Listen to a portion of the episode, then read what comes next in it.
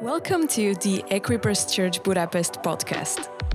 We hope today's message will encourage and inspire you. For more information, check equippers church dot a g u. Hello, everybody. You can't sneak out when you're the when you're the speaker, apparently. It is so good to be back here, and um, I want to start with one of my favorite little stories. Um, it's about um, a young mother. She had two little boys, three and five, and she made some pancakes. But one of the pancakes was a lot bigger than the other pancakes. So how many already know what happened with two little boys, and they both want the big pancake, right? And so they start fighting. And so she turns to them and she says, "Now, boys, what would Jesus do?" She thought, I'll, I'll turn this into a teachable moment. And of course, they both went, "Oh, Jesus would give his brother the big pancake," right? And then as she walked away, she was so pleased that they said that. But as she walked away, she heard the older brother say to the younger brother, "Okay, you be Jesus." I love that story. You know, we're we know how we're supposed to act. We just keep hoping someone else will be Jesus to us. But God is asking us to be like him and us to be Jesus in the situation. And I want to talk about that tonight. We're starting a new series. It's called We to Me, right? Or We is bigger than me. Yeah, yeah. It's no longer me, it's we, is, is what one of my points was tonight. So it was kind of cool that we both matched tonight, yeah. So here's the thing. God made us in his image, and he, God, exists in relationship with himself. And when he made Adam, he looked at Adam when he was on his own, and he said, "It's not good for you to be alone." And he knew that we were made for relationship. And God is not into disposable relationships. He wants us to work on our relationships. And the Bible is full of shattered, broken people who are in restoration in relationships with others. It's, a, it's an incredible book about that. We're not left guessing what a healthy relationship should look like either. God is really clear, right from the Ten Commandments. He starts with the first four, right? No other God, nothing even like me, no other name and no other day. That is how you relate to me. But then the next six are all about how we relate to each other. He says, you know, honor your mom and dad, don't kill, don't have sex with people you're not married to. Don't steal. Don't gossip and ruin people's reputations. And don't covet. If we kept those ten, we'd be in good shape, wouldn't we? If we just kept those. And then in Deuteronomy, he starts to say, oh, by the way, if we want to summarize those, it means love God with all your heart, mind, soul, and strength, and love each other, your neighbor as yourself. Summarizing the ten. And then God demonstrated what this looks like in how he has a relationship with us. There's five essentials in a relationship, right? There's respect, honesty, commitment, acceptance, and forgiveness. And what does God do? You know what's amazing? God listens to us. Isn't that crazy to think? We can pray to him, and he listens to us. He also talks to us. He's very honest with us. He's very vulnerable. He says, oh, this is what this looks like. This is what I need. And if you do this, this is how I will feel. And this is what will happen. He's really very good at what's called assertive talking. He's very clear. And he commits to us. He keeps his covenants. He keeps his promises. He shows us how to do relationship. He accepts us. He embraces us. He also forgives us. Isn't that incredible? How many of you had to repent of something even today, maybe even in the worship service? And immediately you felt the Lord just saying, I receive you back. I receive you back. He modeled all this.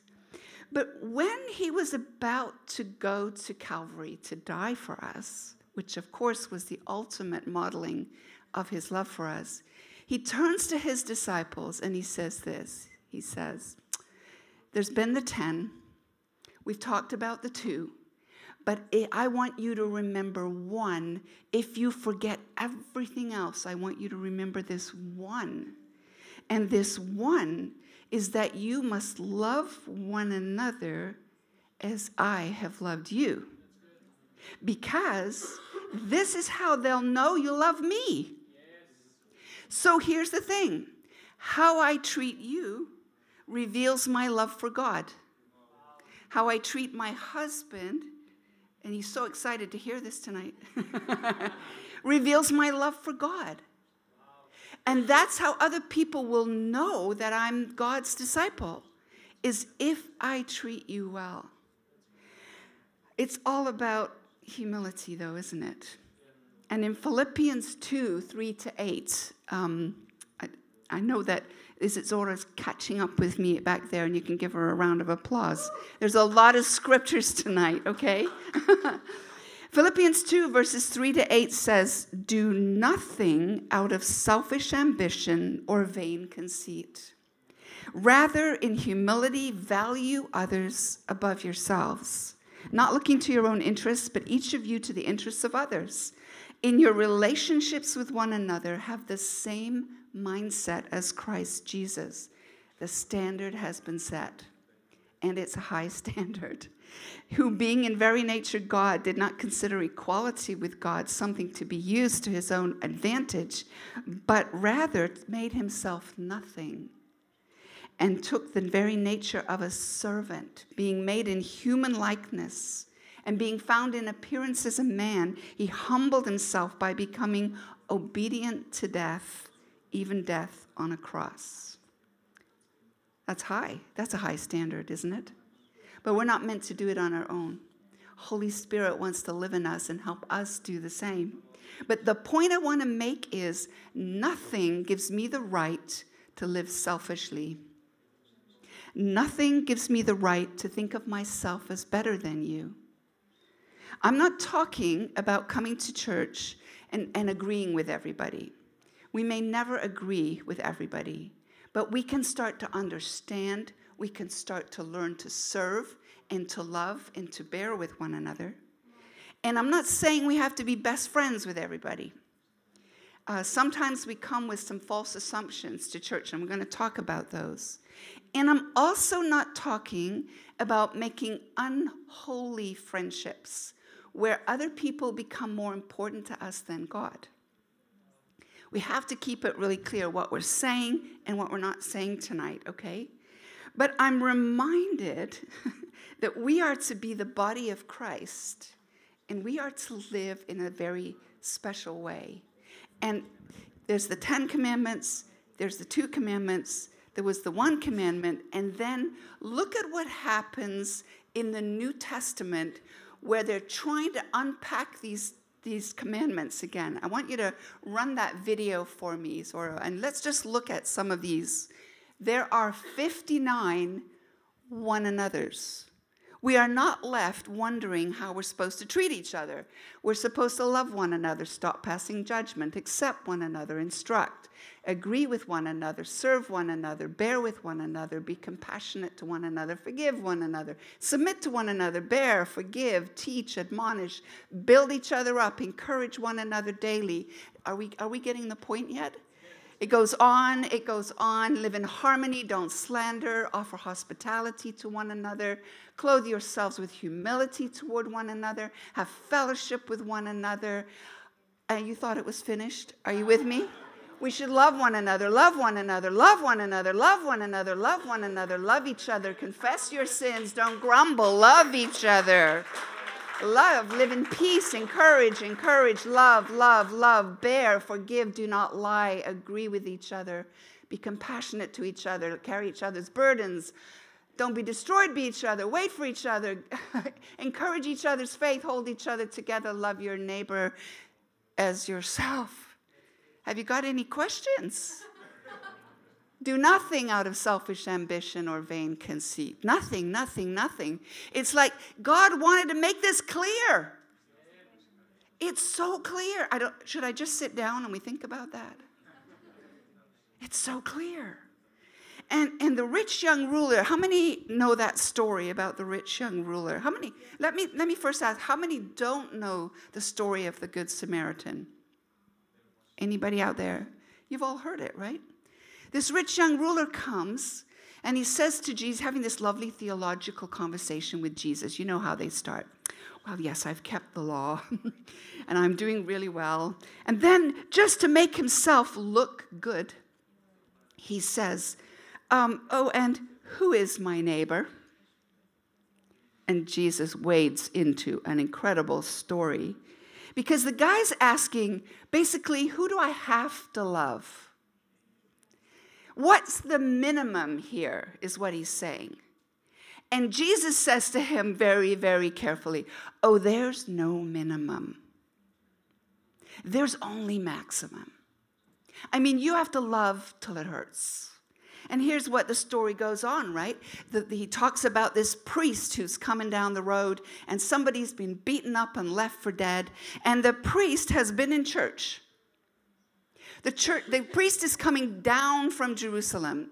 He's been up to Jerusalem to have church. He's just had his fill of theological whatever, and he's on his way down, and there's an opportunity to practice his love. And he goes to the other side, right? And then the Levite comes, same thing. And then along comes the Good Samaritan, the person they hated, the person who only had five books of the Bible back then, the person who shouldn't have stopped. And this guy has compassion. And he goes over and he binds up his wounds and he puts him on his donkey. He gets blood on his clothes. And he takes this guy to an inn and he pays for him to be looked after. It's an incredible story. And, and I am sure that the rich young ruler had like, nothing to say after that. He went away sad because he realized he wasn't really keeping the law after all, because law was expressed by love. Law is always expressed by love. And see, here's, here's the thing. This is what we have to ask. If we don't stop to help people, we sometimes think, if I stop to help them, what will happen to me? I'll get blood on my donkey. I don't want blood on my donkey. I don't want blood on my clothes. I don't have time for this. I'm actually in a hurry. Someone's waiting for me. But the question we should be asking is, if I don't stop to help this person, what will happen to him? Not what will happen to me. What will happen to him? And here's another question. If I treat this person better than they deserve, what will happen to me? I will become more like Christ. If I don't treat them better than they res- they deserve, what will happen to me? Well, I become less like Christ. It changes me. We have to ask the right questions of life. I got thinking about the things that are barriers in our treatment of others and why so many people get hurt in church. Have you heard of that concept before? People getting hurt in church. Maybe you're here because you got hurt somewhere else. I don't know. I want you to think about a few things. Sometimes we come with false assumptions, or we meet people and we place our values and our motives on them. Uh, sometimes, um, there, uh, let me just say, there are good reasons and good things to assume about church. Let me. So one of them is that your teachers should have biblical uh, grounding. People should all be on a journey towards spiritual maturity. There should be love and care evident in a church. There should be outreach in a church. There should be these good things in a church. Those are good things to assume. But when we come and we have an assumption that all of a sudden we're going to have all this group of very, very best friends and they're all going to like the way we do things and they all want to hear how we want to do church, you know what I'm saying?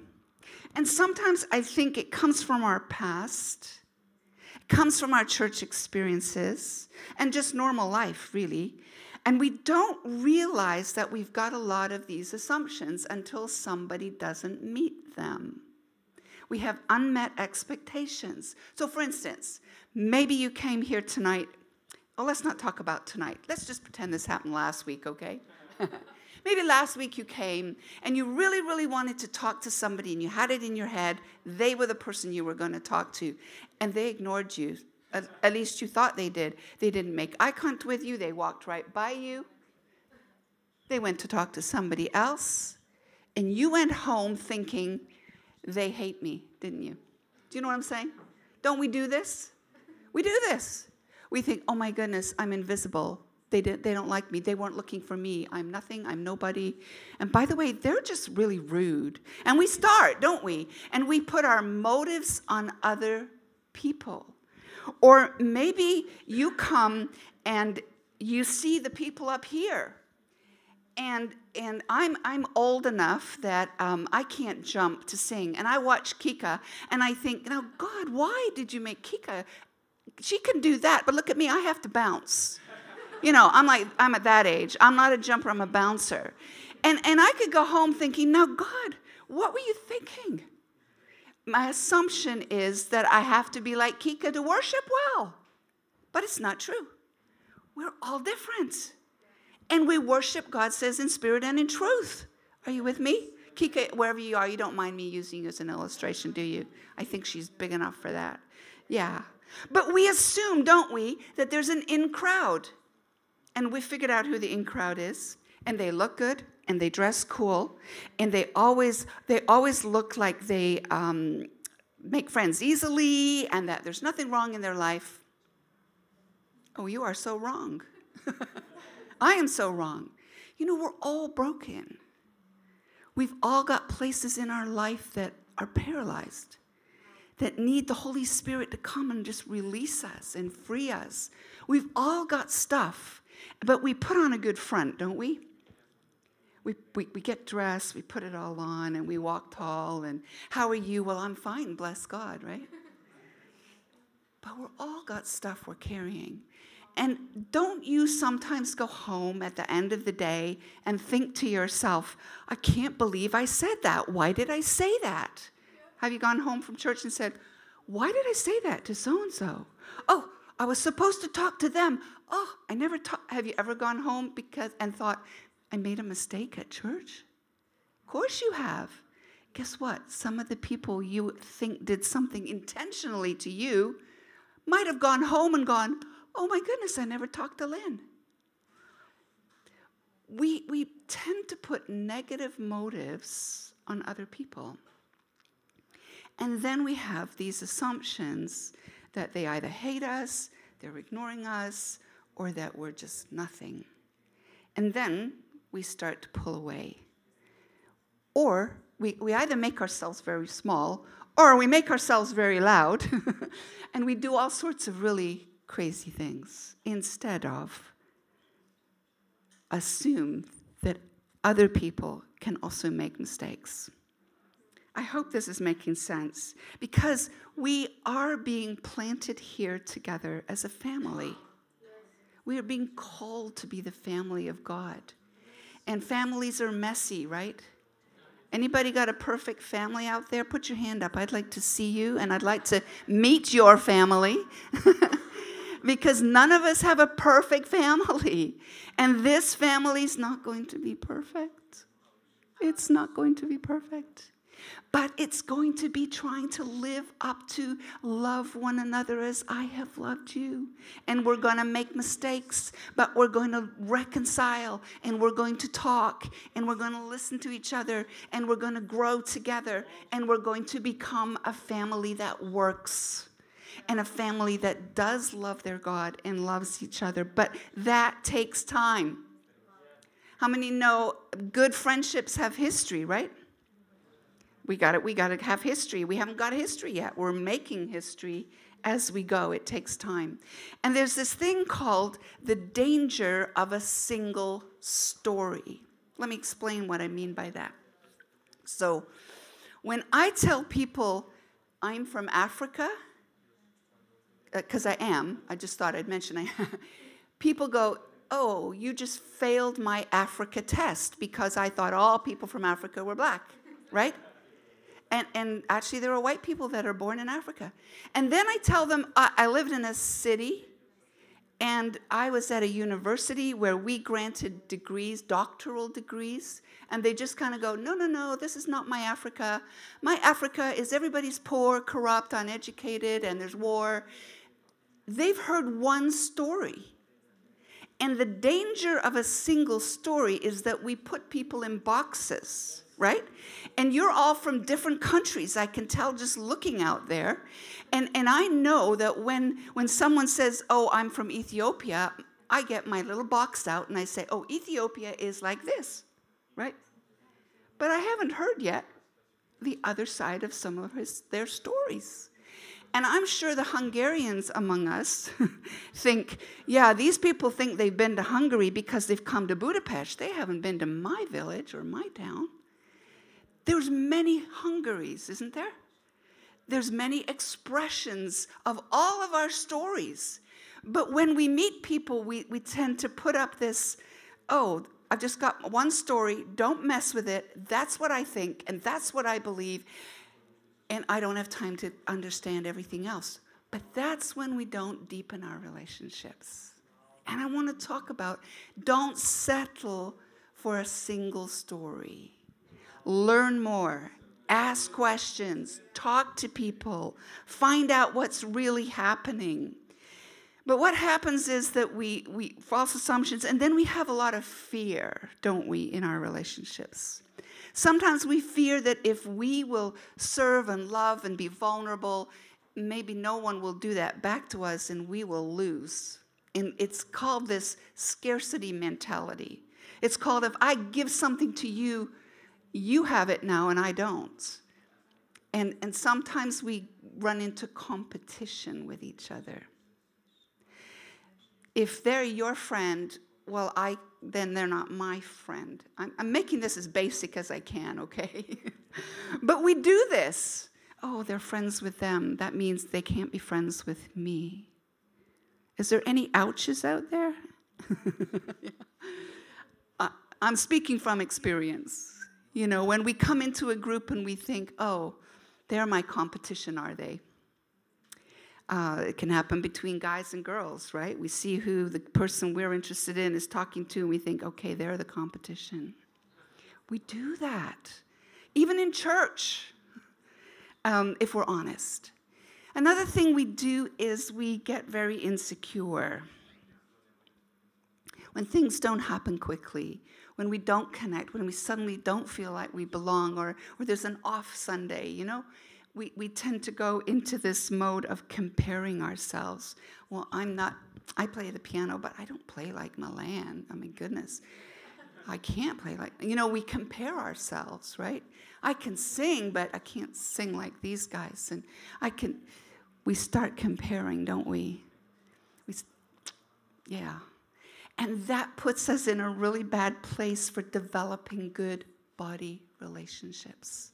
So what we have to do is recognize our assumptions, recognize our fears, be honest about them, deal with them, and ask the Holy Spirit to help us not to be in competition with each other, not to compare ourselves to each other, just to know that we have been made special, unique.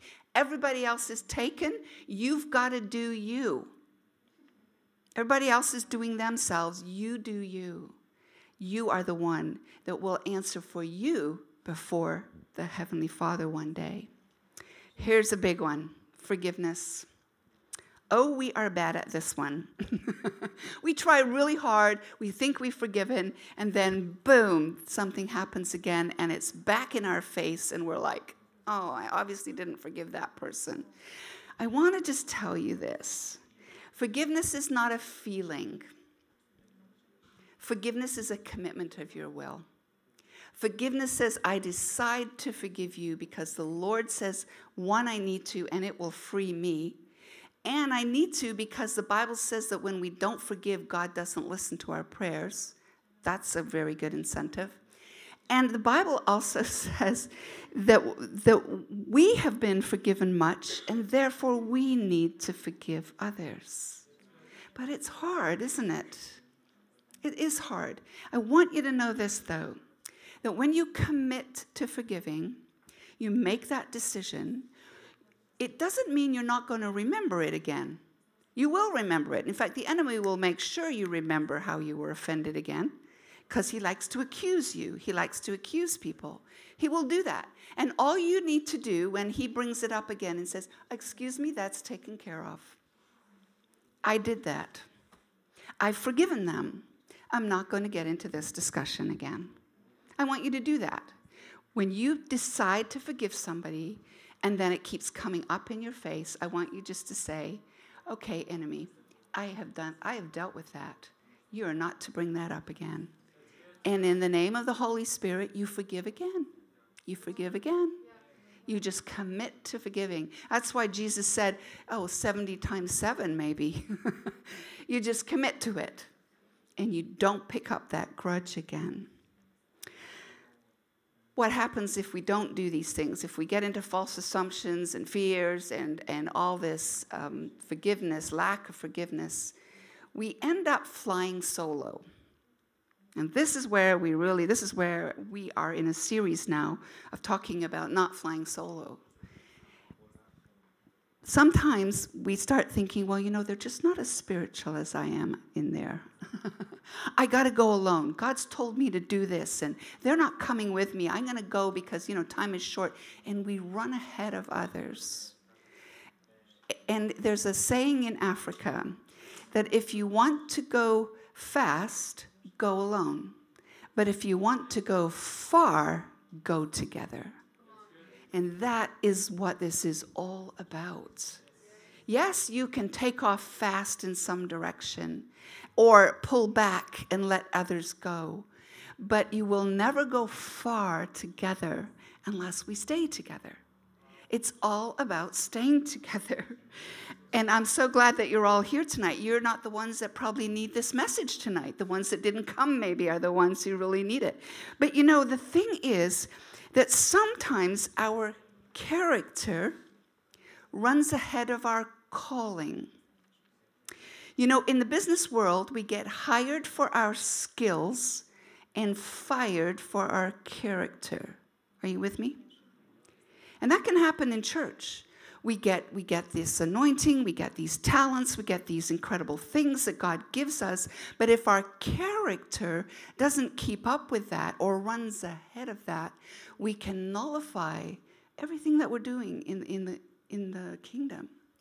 Our character is so important. I can't emphasize that enough. We, we will not be known for what we've done. We will be known for who we've become. Are we becoming love to each other? Are we becoming love? We have to become love to each other. And here's the thing, and COVID made this even more difficult. We think we can be the church on our own, but we are not the church when we are on our own. I can watch church, I can sing along, I can worship on my own, but I can't be the church on my own because it takes one another to be patient with, to forgive, to bear with, to serve, to love, to exhort. I have to put the other back in one another. We cannot be the church on our own.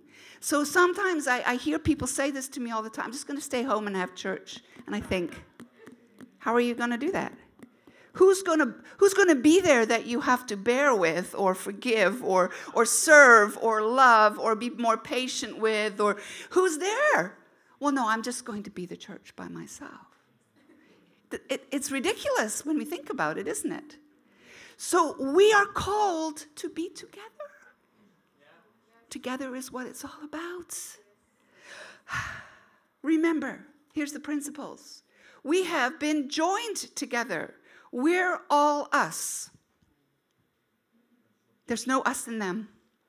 We're all us. I know we all look different, And I love coming to Budapest because there's all these different nationalities in front of me, and I just feel so at home. And it's wonderful, but we're actually all us. And what that means is, you know, Jesus said in Ephesians two, fourteen to twenty-two, he said, "He himself is our peace." Let's read this. "Who has made the two groups one, and he has destroyed the barrier, the dividing wall of hostility, by setting aside in his flesh the law with its commands and regulations. His purpose was to create in himself one new humanity out of the two, thus making peace and in one body to reconcile both of them to God through the cross, by which he put to death their hostility." So who are the two he's talking about? He's talking about the Jews and the Gentiles. And the Jews actually had a wall just outside one of their courts in the temple. It was called the Gentile Wall, and it actually said on that wall, "No Gentile can come any further. If they do, they will be killed." It actually says that. Welcome to church. You come any further, we'll kill you. It was terrible, this wall of hostility. And when Jesus came, he said, "I'm making these two one. There's no longer us and them. We're all us." And it took both of them a while to trust that, to learn that, to grow together, to be together. One of my best friends says this, and it's supposed to be a joke, but I told her she has to stop saying it. She always says, "You know, Jesus loves you, but I'm his favorite." I'm like, you know, a lot of people would get offended with that, Crystal. You really have to stop with that one. "No, no, no, but it's true," she'll say. "It's true. He loves you, but I'm definitely his favorite." And, uh, you know, it's funny, but it's kind of not funny if we think that way. Right? Right? Come on. Is there no come ons out there? Come on, front row, help me out here. You see, we've got walls in our head, right? God took the wall down, but we put the walls back up in our heads, and we have to get rid of them because we're all us. And we have to recognize we have actually been rooted together now. We we are there is actually no me, me, me, me. It's all we. It's not me, it's we. In fact, in Ephesians three, sixteen to nineteen, this is what it says. "You are built up, you are rooted and established in love, built up together." It's when you're together you're built up. "You will have power together with all God's people to grasp how wide and long and high and, and deep is the love of Christ, and to know this love that surpasses knowledge, that you may be filled to the measure of all the fullness of God." And if you're not together, you won't experience that. We will experience the fullness of the measure of God together when we learn how to listen to each other and walk together. And it takes time. Then there's this wonderful verse that says, John seventeen, twenty-three, I, it's Jesus, and he's talking to his Father, and he says, "I am in them, and you are in me, so that they may be brought to complete unity. And then the world will know that you sent me and have loved them, even as you have loved me." When we live in unity, people believe the gospel. When we don't live in unity, it's like putting graffiti on the cross. It's like saying, "Yeah, that's nice, but it doesn't really work." So when we try to live in unity, when we put aside our selfish ambitions or our insecurities or our stuff, the Holy Spirit is so pleased, and he comes and he empowers us together. And he fills us to the fullness of, of the measure of God. And of, we know this verse, Psalm one thirty-three, one and three, "How pleasant it is when God's people live in unity." Can you, can you finish it with me? "For there the Lord commands his blessing." And how many of you came tonight for blessing? Of course you did. I did. I need to be blessed by God and experience his presence and know his pleasure. And I do it when I live in unity with you, and you live in unity with me. Last one, remain, remain. We have to have a little bit more patience and stay the course. Trust the process. Trust that it's going to happen. Trust that God is going to bless. Trust that he's going to bring us together as we bear with one another and forgive one another and love one another and serve one another and all the one another's. This love, this togetherness, this unity must have been in the top of Jesus' mind when he said to his disciples, listen, if you remember nothing else, love one another. If you remember nothing else, a new command I give you, love one another. And John fifteen, don't disconnect. Don't, don't, don't cut yourself off from the vine. You will die. And and I learned this one time um, several years ago. Um, someone said this, and it really it really struck home to me. He said, the enemy's a sniper. And when when you take off from the group, you're easy to pick out.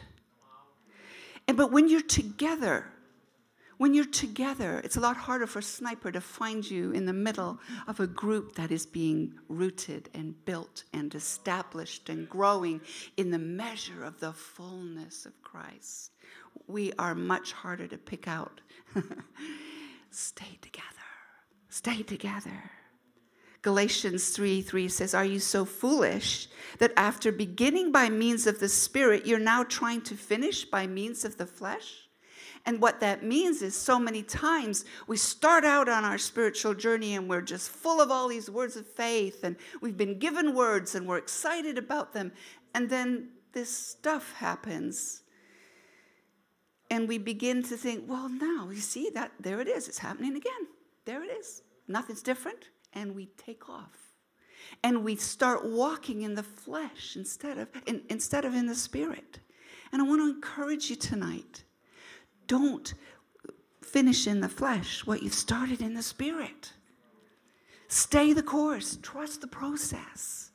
God is going to keep his covenant with you. So continue, Colossians two, six and seven says, to live your lives in him, rooted and built up in him, strengthened in the faith as you were taught, and overflowing with thankfulness. See to it that no one takes you captive through hollow and deceptive philosophy, which depends on human tradition and the elemental spiritual forces of this world rather than on Christ. You see it all the time in these memes that we get, you know, on um, Facebook or Instagram or TikTok or whatever you're on. And they're all saying, you don't need those people in your life. They're just toxic. Get rid of them, right? Have you seen those? And, and they sound good. But the Bible says, bear with them, love them, forgive them, serve them, grow with them. Together you will be more like me. It's not what the Bible says. I know there are toxic people that you need some distance, but we're not to give up on people. We're not in a position to just say, well, I don't need you in my life, and I don't need you in my life, and I don't need you in my life. Yeah, I'll take him and her and her because they agree with me. We are not being asked to do that. We're being asked to come together as very different people with very different um, attitudes and different gifts and different strengths and weaknesses. And that's what makes us church. Because God makes us, God makes us into a family. It's a miracle. It's a miracle. What happens here? Isn't that exciting? Come on, out there. Thank you, thank you, Toby. I really appreciate that. So what are our healthy practices? I want to make this really simple at the end here, okay? First of all, listen to yourself. Listen to yourself. Get rid of the us-them language in your head. Get rid of it. There's a difference between using good judgment and standing in judgment over somebody else. There's a difference. And we need to learn that difference. Listen to yourself. Are you starting to say, well, they always and they never and they, but we? No, no, no, no. We're all us. Remember, we're all us. And then I want you to do another thing, and that is listen long to each other. Ask questions. How are you? Where are you from? How's it being here? How can I help? How can I serve you? Can I make this church more like family for you? What do, what do you see? What are you thinking? Listen to each other. Henry Blackaby says this, "I cannot know the will of God for me without you." That's quite a strong statement. Now, there's times when we have to go into solitary and seek, and God gives us specific things. But to really live out the will of God, I actually need you. And you need me. And I'm so glad you do.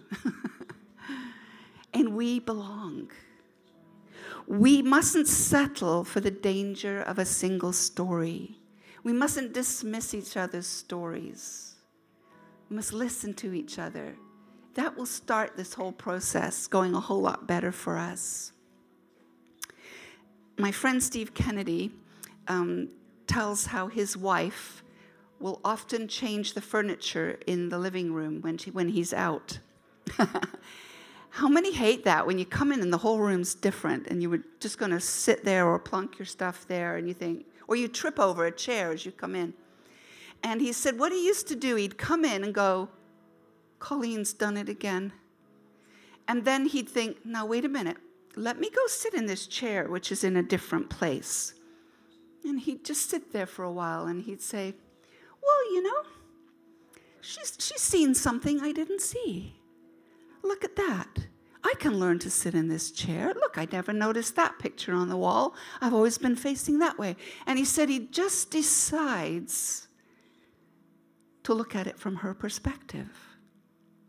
And when he does that, he begins to see things he never saw before.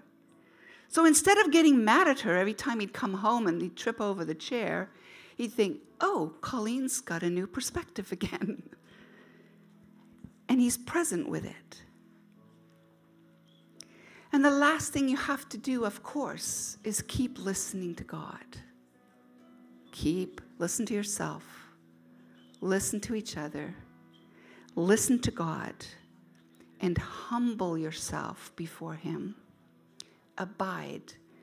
There's a phrase I learned quite a few years ago. It's called "live dead." And what that means is, it's not our lives anymore. It's His life. I'm, I'm dead to that. I'm dead to the world, right? I'm now alive in Christ. And I've got to live dead to the and and give my life for you. Give my life for others. And you know what the Lord says when we do that? Do you know what will happen? I think this is the most wonderful promise. He says that His joy will be in us and our joy will be full. We're not talking about depriving yourself and, and being miserable. We're talking about serving and living for others and finding complete joy. Don't you want some joy tonight? I do. And we find it when His joy is in us and when our joy then becomes complete. Last story. At funerals, they always tell stories about little things, don't they? They'll talk about what the person did and where they went and what they accomplished, but then somebody will get up and say, "Oh, what you don't know about him is he was kind to me. I remember when." Are you with me? Those of you who've gone to funerals. And it's the little stories that make everybody human. But one of my favorite funeral stories was Billy Graham. How many know Billy Graham, the name Billy Graham? Some of you do, some of you don't. Very, very famous evangelist years ago. And very, very, like, a worldwide name. Everybody knew that name. And his daughter, he was a preacher, obviously, and went around the world. One of his daughters got divorced twice. And she told the story at his funeral. Here she was, the daughter of Billy Graham. How's that for pressure? You got to be perfect.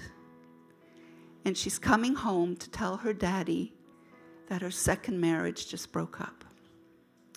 And as she was coming, she thought, what is daddy going to say? What is daddy going to say? And as she got out of the car, Billy Graham came out of his house. And he just put his arms wide open. And he said, welcome home. Welcome home. And she knew that it was safe to come in. And I just want to say to you as we go through this series today, it's not me, it's we. That's what we have to do for each other. When we see each other, not just in church, but on the street or in a home, we just have to say, welcome home. I'll be your family.